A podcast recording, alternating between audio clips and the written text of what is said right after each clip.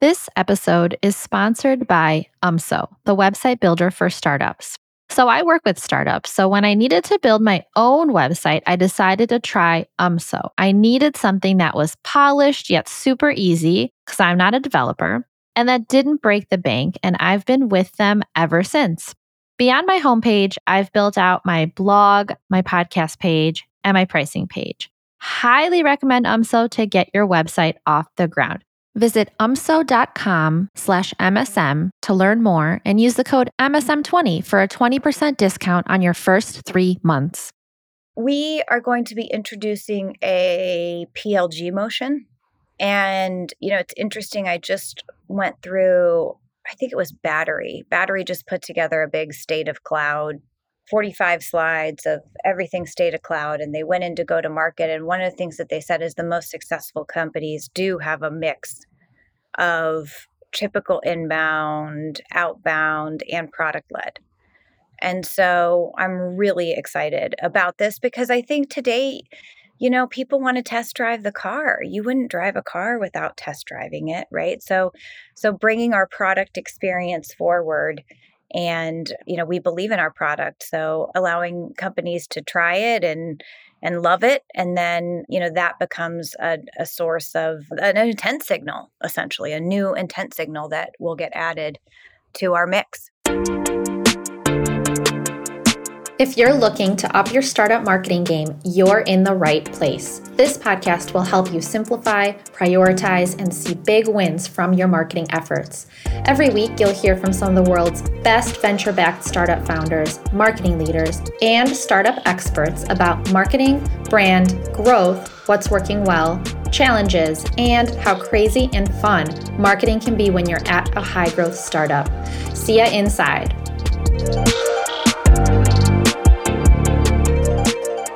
Hello, everyone. Oh my gosh, how excited am I to kick off this episode? I have Latané Conant back on the show must have done something right last time because she's back to chat more with me. She's CMO at 6sense. She's been there for over four years. And if you want, you can check out episode 116, where I chatted with her, where we dig into how you're running no forms, no spam, and no cold calls at 6sense and how that's working out fabulously for you. And I think a lot of the uh, marketers and even founders want to hear about, you know, how that's that's working out for you guys. So Thank you for joining me. It's so nice to be here, Anna. And I can't believe we're neighbors. Next time we'll have to do it together. I mean, what a small world. This is just like blows my mind. I basically, for those that people that are listening in and are curious about this, what like, what do you mean your neighbors? I go to the Trader Joe's that is in Latané's neighborhood, which is like, wow, I had no idea. So maybe we'll bump into each other. Who knows? exactly. Exactly.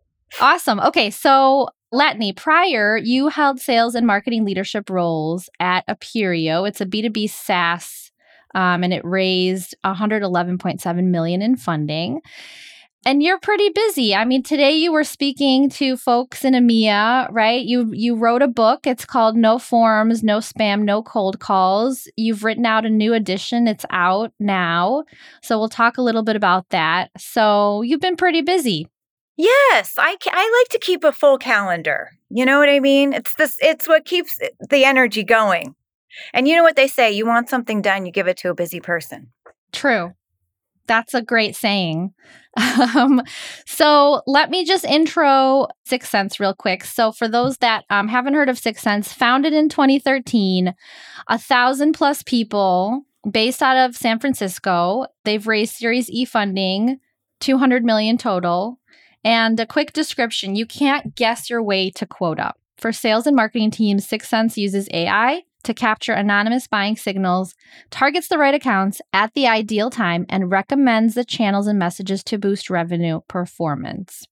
We'll talk a little bit about how I want to make sure we, you know, we include that in how you're doing some cool things with AI and with email. So we'll include that. But first, I want to kick it off and ask you about the book. It's a new edition. What did you change? So, second edition, and I would say the big changes are we got a lot of feedback that it's my voice and this is a sales and marketing transformation. What did sales think? What did your head of sales think when you were up to all these shenanigans? And so I added a chapter from Mark, who was our head of sales, and his his perspective, uh, which people were really wanting.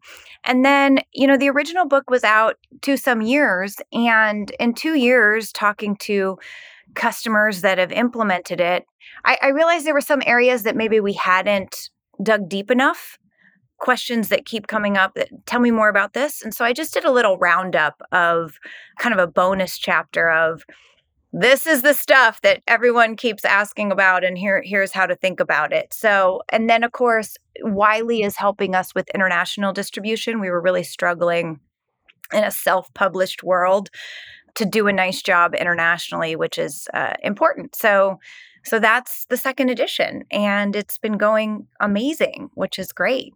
Amazing. I mean, it makes a lot of sense that you'd get that feedback. You want to hear from the head of sales, like what. Uh, so, anything that you can um, kind of give like a little teaser. What did the head of sales think of all your shenanigans? Well, if you think about it, a sales leader, one of the most important things they need to do is protect their team's time. The only asset a frontline seller has is their time and how they choose to use it.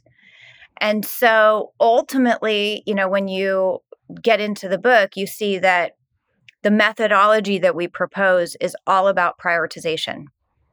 And it's all about making sure that sales is working the absolute best accounts and contacts and has the data and insight to work those accounts and contact contacts in a highly relevant way because today there's so much noise so you know how do we help them stand out from everyone else and so when you peel back the snazzy name and i explain it like that you can see why a sales leader is like yeah this is awesome the other thing uh, you know i think that resonates when we talk to sales and, and when we interview sales leaders who are using this approach is it's sort of like Moneyball, right? That that movie was all about a team that couldn't spend a ton of money. They had to work a lot smarter.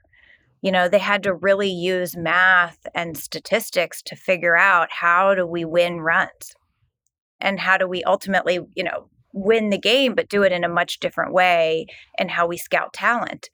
And this is a lot about what this approach is about. It's about using statistics, using data, using insights to get at bats, and those at bats add up to a winning strategy. No, I can see how when you, I think in the first podcast session we had, you had talked about how that meeting you had with Mark, and you're like, listen, I want to try this out. I want to do the no cold calls thing. I want to do the no spam. I want to do the no forms. And I think I remember he was like, mm, not sure about it, right? To begin. His umbrage was you know no forms they they're kind of like okay whatever that's your world. Don't care. You know i mean i think someone was there are we still going to get leads? And it's like yes you know and the the reality is so here's how i would combat each one no forms. Here's the thing 3% of website visitors fill out a form 3% whether you gate or don't gate. So you can put all of your content and gate it. 3% of your visitors are going to fill out a form, or you can get them learn to learn and engage, and then they'll fill out a form, but the form will be contact us, request a demo, those high value CTAs. So do we have absolutely no forms? No. We just don't gate our educational content right? So if you want a demo, you want to get in touch with us, if you want to chat through our drift bot, there are ways to kind of have that traditional quote unquote inbound. So that's that piece. The no spam, it's not that we don't email, right? It's that we want to be highly relevant in in our email because I think a lot of times the perception is email is free and it's not free. It's not free because if you get an unsubscribe, if you tick somebody off, you there's this inherent damage and there are the all these debits in this ledger of spam that I think sometimes people don't really understand, thinking that it's just free to send out, send out, send out. And there is a cost to acquire contacts. So you need to use use that channel wisely. And the same thing goes for a call. Yeah. Talk about the cold calls. When you told Mark no cold calls, what did Mark say? And what do you mean by that? You know, he he was a BDR originally. That's how he started his career. And it was pure grind, come in, make as many dials as you can mentality. And that made him the professional salesperson that he is today. And he's an awesome salesperson and he's an awesome head of sales. So I think there was almost like a fraternal bond that he felt was going to be missing with people going through the bullpen calling. And so I had to explain we we're going to obviously still have a thriving culture, but and people will still be on calls, but it's about those four factors of relevance. And so what's interesting is I actually was just in New York with our BDR team making calls myself and working with them on calls and working with prepping for a good call right? So we would go through those four factors of relevance. And then, you know, these are warm calls because it's not somebody who's not interested at all.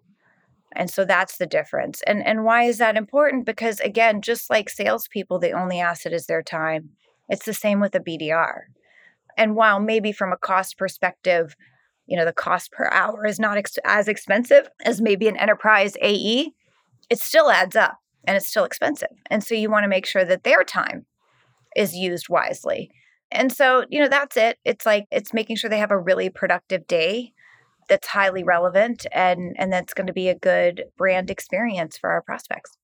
Wonderful. Okay, so people check out if you haven't read the book yet, No Forms, No Spam, No Cold Calls, get the new edition and you can find out more there from both the marketing perspective and also the sales perspective, which is really fascinating.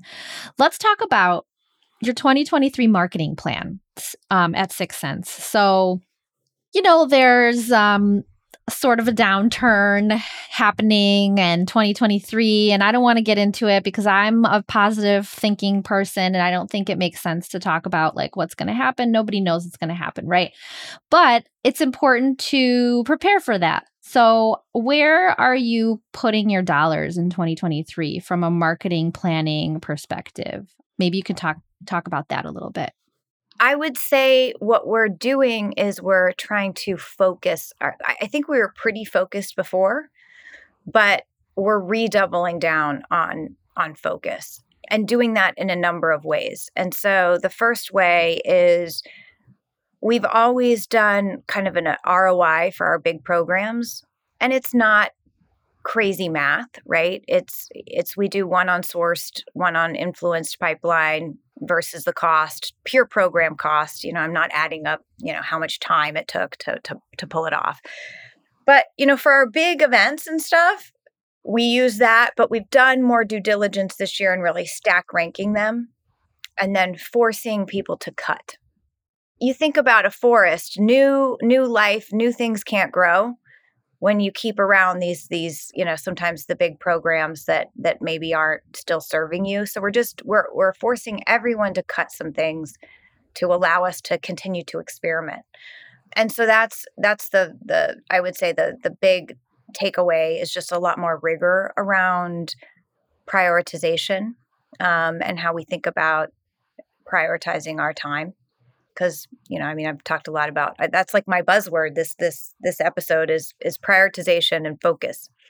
Absolutely and so can you speak to a little bit like where are you going to focus? Where are you after doing this exercise like the, the looking at the roi for big programs redoubling down where things are working stack ranking ranking things like having people make decisions right? Like let's decide do we keep that in?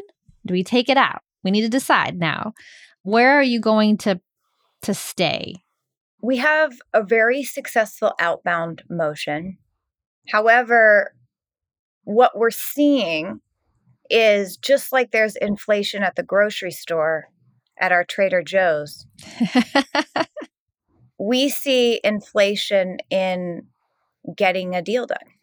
So it's more personas needed. It's more activities per stage. And we need to be multi-threading we need to be doing more activities to like keep up with this inflation but i don't want to add exponentially more bdrs we want to keep our cost basis the same so probably our biggest bet this year is going to be around conversational email. And so every single BDR will be supported by an AI assistant. And the AI assistant will help craft and respond to emails, will help keep emails going if they're out of the office or, you know, working on something else. The AI assistant knows how to pull somebody else in. So Anna, if you say I'm not the right person, Joe is, the AI assistant knows, okay, I'll go email Joe and you know understand eh, it can do calendar math it can set appointments. So a lot of the kind of just administration of getting appointments booked we're going to be using this eh, essentially AI to support every single one of our BDRs, which we believe will allow them to spend more time on the phone, like talking to prospects, more time multi threading, more time, you know, creating unique content to help our mobilizers. You know, the biggest difference for us between a stage one, which is a meeting, and a stage two, which is pipeline, is having a mobilizer. And so, you know, we we have this concept of a mobilizer strike kit. So giving the mobilizer what they need to mobilize. And so, and so these is the, the we're really bullish on the assistance. We've done quite a few pilots, and they have been absolutely phenomenal. And so the goal is to meet our plan which is double over the course of the year with the same headcount. Doing more with the same. That's my next, you know, that's the next Project Bold moves, right? That's really interesting. I think so too. You know, and there's things like Jasper, and I mean, there's a lot going on in the world of AI that, you know, needs to be explored. What's the AI assistant that you're using? Can you say? It's our own product we just launched it. We launched it about four months ago. That's really cool. Okay. So that's ammunition right there, like to power your product. And also you're using it and it's working for you. And that's going to be really cool. What can you talk about related to marketing and marketing channels that you're le- planning to like double down on this for next year? We are going to be introducing a PLG motion you know, it's interesting. I just went through, I think it was Battery. Battery just put together a big state of cloud, 45 slides of everything state of cloud, and they went in to go to market. And one of the things that they said is the most successful companies do have a mix of typical inbound, outbound, and product led. And so I'm really excited about this because I think today, you know, people want to test drive the car. You wouldn't drive a car without test driving it, right? So so bringing our product experience forward and you know, we believe in our product, so allowing companies to try it and and love it and then um, you know that becomes a source of an intent signal essentially a new intent signal that will get added to our mix so that's a big initiative for us and it launches in late february early march can you talk to like what you're doing for that PLG motion? Are you creating interactive demo? Are you actually creating like a subsection of your product where you just make it usable and free, but not the whole thing? Yeah, so we've done interactive demo and we've done demo it, it's so this is interesting we tested a six minute video demo in addition to the request demo. And you would think if they see the six minute, maybe they won't request a demo. And we have 20% more request demos with the teaser. Anyway, sidebar. And then we have something called an in market demand report already, which allows people to say, tell me who's in market for what I do. We we get keywords, we create an instance for them, and then we send them like the top 100 accounts that are in market for what they do. A little bit manual though, you know it's it's sort of like a it gives them a product snack but it's not it's not like if you talk to a, a head of engineering they would not call that plg right? It's it's plg light. So what what we're launching in end of february march is true plg it is a product. It will allow you to have access to our contact data. It will allow you to have access to some of our firmographic, demographic data. So basically, a lighter version of our sales intelligence application that frontline teams can can start using and start getting value from you know tomorrow and we're going to be launching that in conjunction with our bdr appreciation week so it should be should be exciting very cool okay this is not the first time i've spoken to a company that is focused on that that was not focused on that before. So that's definitely come up. It's definitely an insight and a trend and something that people are cha- trying to change going into 2023. And I find that fascinating, but also it makes sense. It's kind of common sense. Like you said, people want to test drive the car. So give them that option. And it doesn't matter if you're, you know, $10 a month or $50,000 a year or whatever it is, right? They still want to be able to test drive. And I think that helps spur along that decision versus holding them back. Yeah, a brilliant marketer, Kevin Marasco, described it as a snack. And you know how sometimes like someone says something and you're like, Chow. that was one of those moments for me. I'm like, yes, who doesn't love a snack? Everyone loves snacks, you know? Go to Trader Joe's for your snack yes. So I would say if you're, and I think some people say, well, our product's not set up for that. Think about how you create a snack, even if it's not a true product, product, product, right? Our highest value CTA is that in market demand report, which is basically a product snack. Like that has performed, that consistently performs for us. So that would be my recommendation is challenge yourself to come up with a snack, even if it's not like true product, you know? Could be a salty snack, could be a sweet snack. Just create a snack for goodness sake. People love snacks. Okay, I love that. And I wanted to ask you about pipeline because you talked about, you know, when I asked you what what are you leaning into, and also even before that, um, I think you mentioned like inf- sourced pipeline, influence pipeline, like where you're focusing your efforts, looking at the ROI. How do you measure pipeline? Like, do you do this whole marketing sourced versus sales sourced? Does it matter? What happens if you do it that way? Why don't you do it that way? I just want to talk about that for a bit. Yeah. So I believe my role and my team's role is to be the stewards of overall pipeline.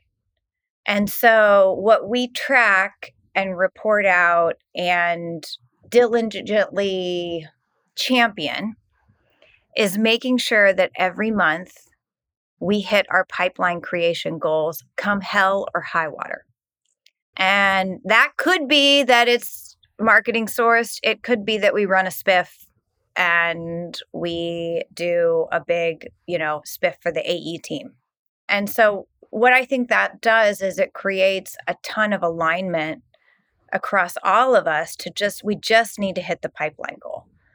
Now, then some people will say, well, then there's no accountability and et cetera, et cetera. And the reality is, we do allocate expectations by channel because they they operate a little bit differently and depending on the segment where the pipeline comes from is going to be a little bit different so you think about a velocity or like a commercial segment it is going to be a lot of primarily an inbound hand raiser right you think about strat Strat is not going to have a lot of inbound hand raisers. You know, it's going to be outbound.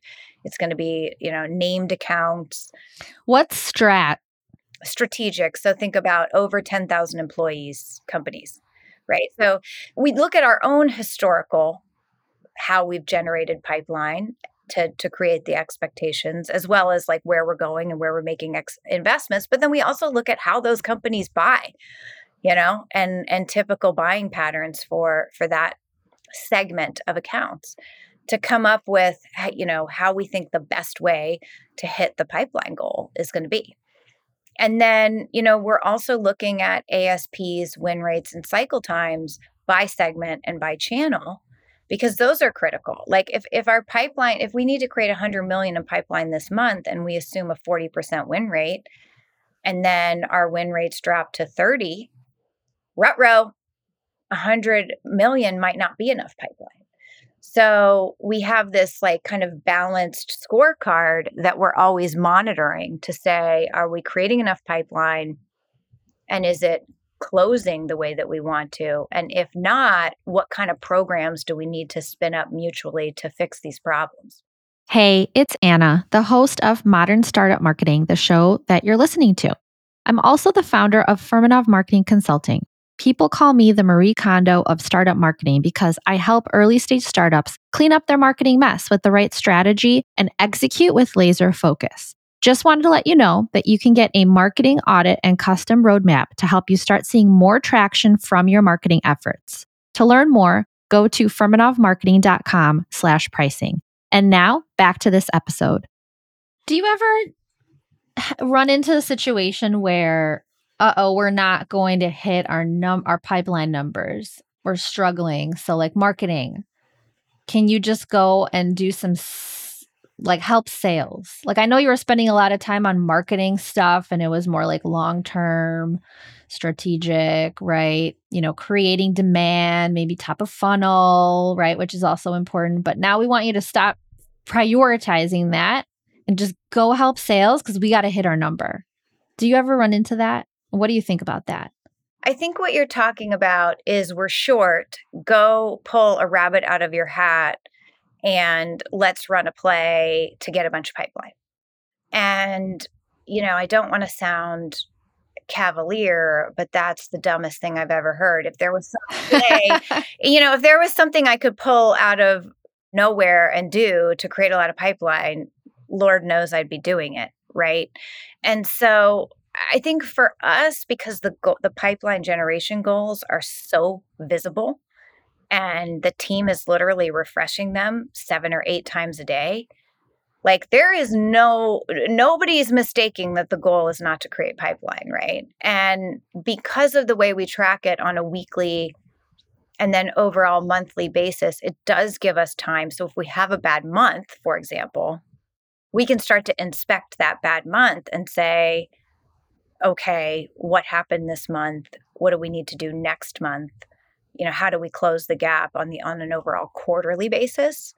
You know so those are some of the things that we're doing but you know i think it's really hard once you're in quarter to create pipeline for that quarter. I mean and, and maybe that's just because unless you're like a 10 day close situation but if you're b2b and you have decently long cycle times and stuff which is why my method i think is so important because I'm stressing the, the pipeline we're creating right now is for Q1 and Q2. So I'm stressing about Q1 and Q2. There's not a whole lot I can do about Q4. Q4 I stressed about in Q2 and Q3 of this year. You know what I mean? And Mark's stressing about closing out this quarter. And we I mean and we do we do know about 30% of our pipeline comes in and closes in the quarter. And we've tried to run plays to, and maybe it's 31% that but it, there's not that much you can do. You know a cycle is a cycle. So it's about future proofing for me. And worrying a couple quarters out so that you don't have that situation. You can't pull a rabbit out of a hat. I mean you can if you're a magician but not if you're a marketer great okay so let's kind of step back i know we've talking we've been talking about pipeline and marketing source and channels and stuff, let's just talk a little bit about creative ideas. Can you tell me about one or two really good creative marketing ideas that you or your team has come up with and maybe uh, like how it's been going and what has been the impact? So I'll do one that's kind of creative in that it works. And then I'll do one that really is more creative creative. So I'm a big believer in technographic data because people typically buy an ecosystem for an ecosystem. If they have a problem, there's typically an ecosystem of products or services that they're going to buy.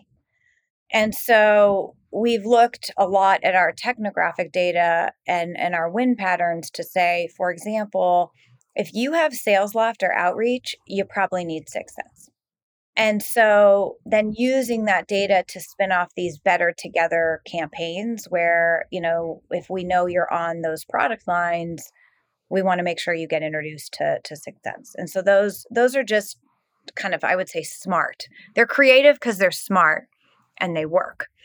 More of the creative creative is, you know, I think that in times when the market changes, your message most likely needs to change. And so we spent a lot of time. Our customer conference was like right when everything was starting to get real chaotic. And we spent a long time being like, okay, do we go back to COVID in these uncertain times? Like, no one wants that, you know? Mm-hmm. And do more with less. Well, I know that's what we're supposed to do. We sell to marketers. That doesn't sound very inspiring. you know, sounds terrible. So we came up with the campaign Proceed with Confidence. And we mm. really thought a lot about confidence. And we've been running a big campaign on on confidence and you know all the way down to you know how to confidently send a good email right to very tactical to very high level inspiring and we actually went out and took pictures of our customers doing something that made them feel confident. So some were at a beach some were with their kids and the ads are all beautiful and you know have real customers feeling confident. And so that's been very you know people have loved that we've gotten people really attached to proceed with confidence and that's our kind of high level pillar campaign right now. I like that it's definitely different from the do more with less. Like we all are trying to do more with less but you almost don't want to talk about it yet again right? And it doesn't evoke emotion like the proceed with confidence confidence is an emotion and you're showing these people on the beach with their kids. How does that tie into can you explain how that ties into 6sense and does that tie it back into like your time? Yeah, it, ha- confidently use your time. Feel confident for this outreach. Be be confident that every dollar you spend is hitting the right accounts and contacts. You know, our our overall tagline is um, know everything, do anything, right? So it really ties back to that. If you have the data and the insights, you can be confident, right? If, if you know your ideal customer profile, if you know who's in market within your ideal customer profile, if you can confidently track pipeline, if you can you know be confident in your database and that you have the right accounts and contacts in your database like that's what we feel the source of the confidence is and then it expresses itself in different ways. That's so great.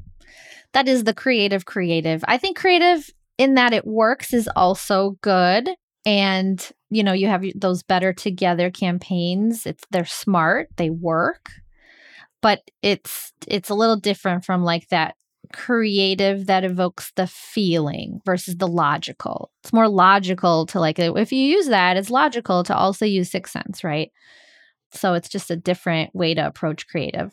Awesome. Okay. So great. We talked about confidence, but what are your top marketing challenges right now? If we can ch- chat a little bit about that.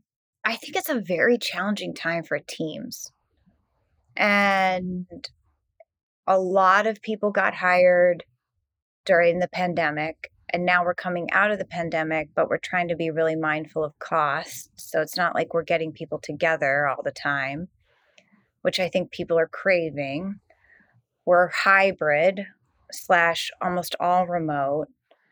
And i think there was this expectation coming out of covid that it was like oh thank god it's done and like we're going to be able to live our best life and then we were hit with this economic situation and so i worry about like the team and like how do we stay enthused? I don't think i'm alone in that. I think that and, and that's not just a marketing thing. I think that's just across you know the tech industry keeping people fired up because it it still is exciting. We have a super bright future. We're doing amazing things but i think that's my biggest yeah the biggest challenge is usually people, right? Isn't that always the case? yeah, yeah, probably. You know, and and and if you talk to me, you know, probably when we did the episode a while, I said, you know, I can't find good people, right? It, like so, it's like always something. You know, it's like hi- hiring is my my biggest challenge. I mean, I do feel like we have the best team in the industry. To the marketer, I just, you know, you want to keep people pumped. How are you thinking about doing that? I mean, the fact that you you want to keep people pumped is it your job to keep people pumped? Like in a way, it, maybe it is because you're, you know, le- leadership is what you where you get some a lot of that enthusiasm from. You get pumped from. But how are you thinking about solving that for that challenge? And where do you kind of draw the line? Like, sorry, I can't really make you enthusiastic about the tech. Like you have to you have to find it from within as well. Yeah. So I have a saying you gotta wanna. At home with my boys, I'm like, I can buy you new soccer shoes. I can get a goal in the backyard and you can, for you to practice, I can get you extra coaching, but like, you gotta wanna. You gotta wanna play soccer and put the time in. Right. So it does start with you gotta wanna. And I think that that is an important criteria of the team that you build is you need people that wanna. You know, you can't have like toxic folks, right? So I think that's, you know, probably point one is making sure that people are culture additive. But that, I think for me, it's better communicate as as the team grows, better communication about our priorities is something that I'm working on, you know, more frequent communication about those priorities, you know, just so people feel aligned. And then I think that people want to feel seen for their contribution. And the larger the team, the, the harder it is for me to personally see every little contribution, but every little contribution really does matter. And so I'm really encouraging more shout outs. And we're going to be actually rewarding people that get shout outs, but also people that give shout outs and i'm really trying to encourage the that my manager level to give those shout outs so i can see like like and we got one this morning where they built a whole new page in mediafly which is our sales engagement platform that has all the information that sales needs about all of our customer marketing programs and little thing kind of but not really super important like if sales and cs don't know all the things we're doing that's a problem and, you know, this individual took that as an initiative and went and built it. And like, I wouldn't have known about that. Right. So, so we're just trying to really be mindful of getting in a better habit around that. Yeah, I think you're right. Like, it, it's funny. Being grouchy, I think, is a habit. You know, I have teenagers and sometimes we have to course correct. I'm like, you can't just like hang around and be grouchy just because you're a teenager. Like, that's not okay. Some adults are grouchy and you need to course correct. yeah. Like, you take an hour in your room and like whatever, but in the common areas of this house, like, you got to be upbeat. You know, you can't bring everybody down, right? Send them to the local Trader Joe's. Yeah, They're all really enthused. right. I want I want more Trader Joe's employees. Um, they're awesome. So, but but yeah. So I don't know. I wish I had a. Let's just say I'm open to all, any and all suggestions. For the teenagers or for the oh, oh. yeah, but I think it does tie back to you gotta wanna right. That's where it begins. That's where it starts. And I think that's an important point. Okay, so 2023 just around the corner. Um, I think when this episode will release, it's like really, it's going to be like days before the new year. So we're getting getting Latané in 2022 for this episode. What are some goals that you're wanting to accomplish, either personal, professional, next year? I've been at 6sense four and a half years. And so in August was around my four year. And I had a conversation with myself about this like what and I at, at the same time, you know, I read some Simon Sinek. Who doesn't love Simon Sinek? Oh, everybody love a good Simon Sinek, right? And he he has this theory of the infinite game.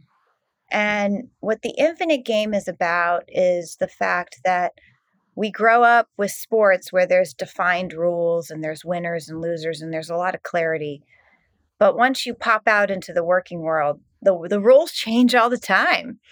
And you know, you have highs and lows, but you never really necessarily win. Maybe you're ahead, maybe you're behind.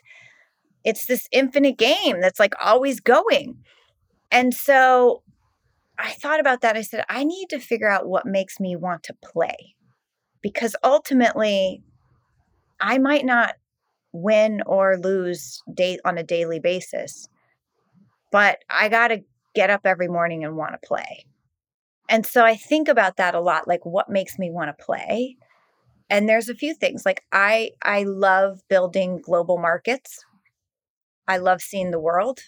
And so I've made that a priority and you know, it's also a business priority for 6sense, so it's not totally random, but you know, so so getting out into our global markets is a big priority for me and makes me want to play. That that I get a lot of energy from diverse experiences. That's a big one. You know, I like our big lightning strikes.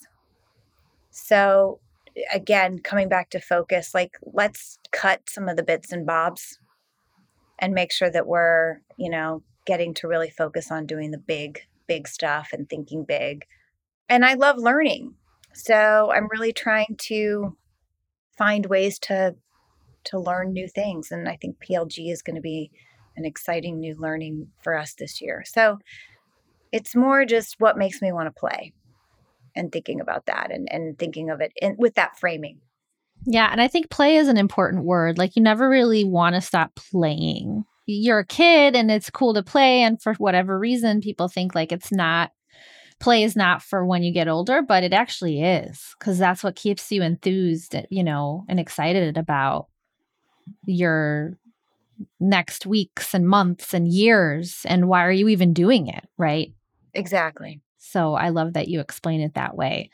In the time we have left at the very end of my conversations i like to ask my guests do you have a question for me so Latané do you have a question for me how do you build a podcast audience of course you would ask me that so when i started october 2020 put out my first episode, I had no audience.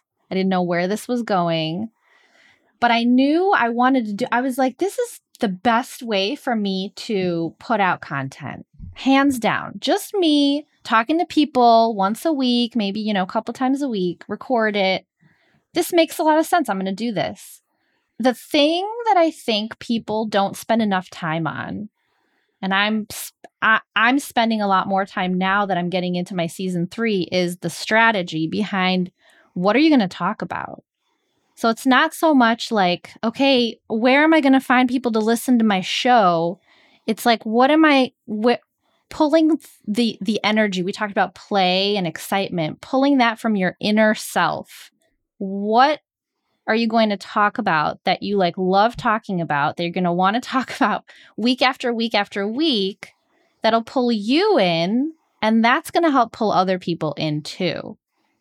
So I think this this does tie back into the enthusiasm and the excitement and the energy because I think people really do listen to the show because that comes through naturally because I really enjoy the topics that I talk about. And how could I possibly do it week after week if I didn't? So, spending time thinking through, like, what am I going to talk about? And the first conversations I had, I like my very first conversation I had, I had a glass of wine. I'm like, I don't know what I'm doing, but let's just start this. And I brought on a friend. it's like one of the most popular episodes, actually, episode one and we chatted about marketing and about startups. And it just started from there.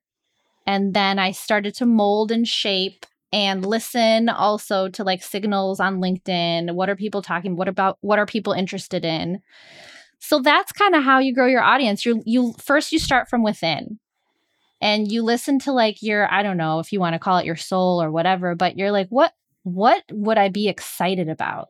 what do I want to know? You're doing it for yourself first.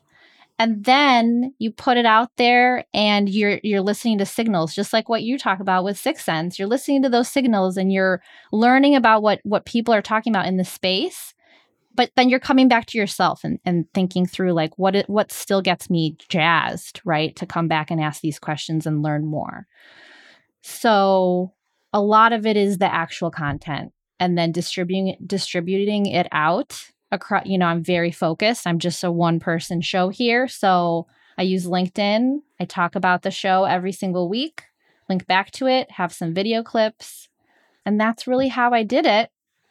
And now it's a top 10% podcast. So just me, right? I mean, it's me, it's not just me. You're on here, Latané, right? So it's not just me, but I'm the one that's being strategic about it. I'm the one that's putting it out. I'm the one that's bringing the guests on. I'm the one asking the questions, right? So it's me plus, you know, if I bring on a guest, it's it's that person too. So Well, I love it. You're doing a great job.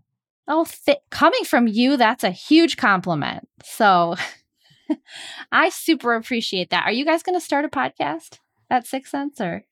Well, I have one, but it's a vodcast. And I think that screwed us up because it took too long to produce.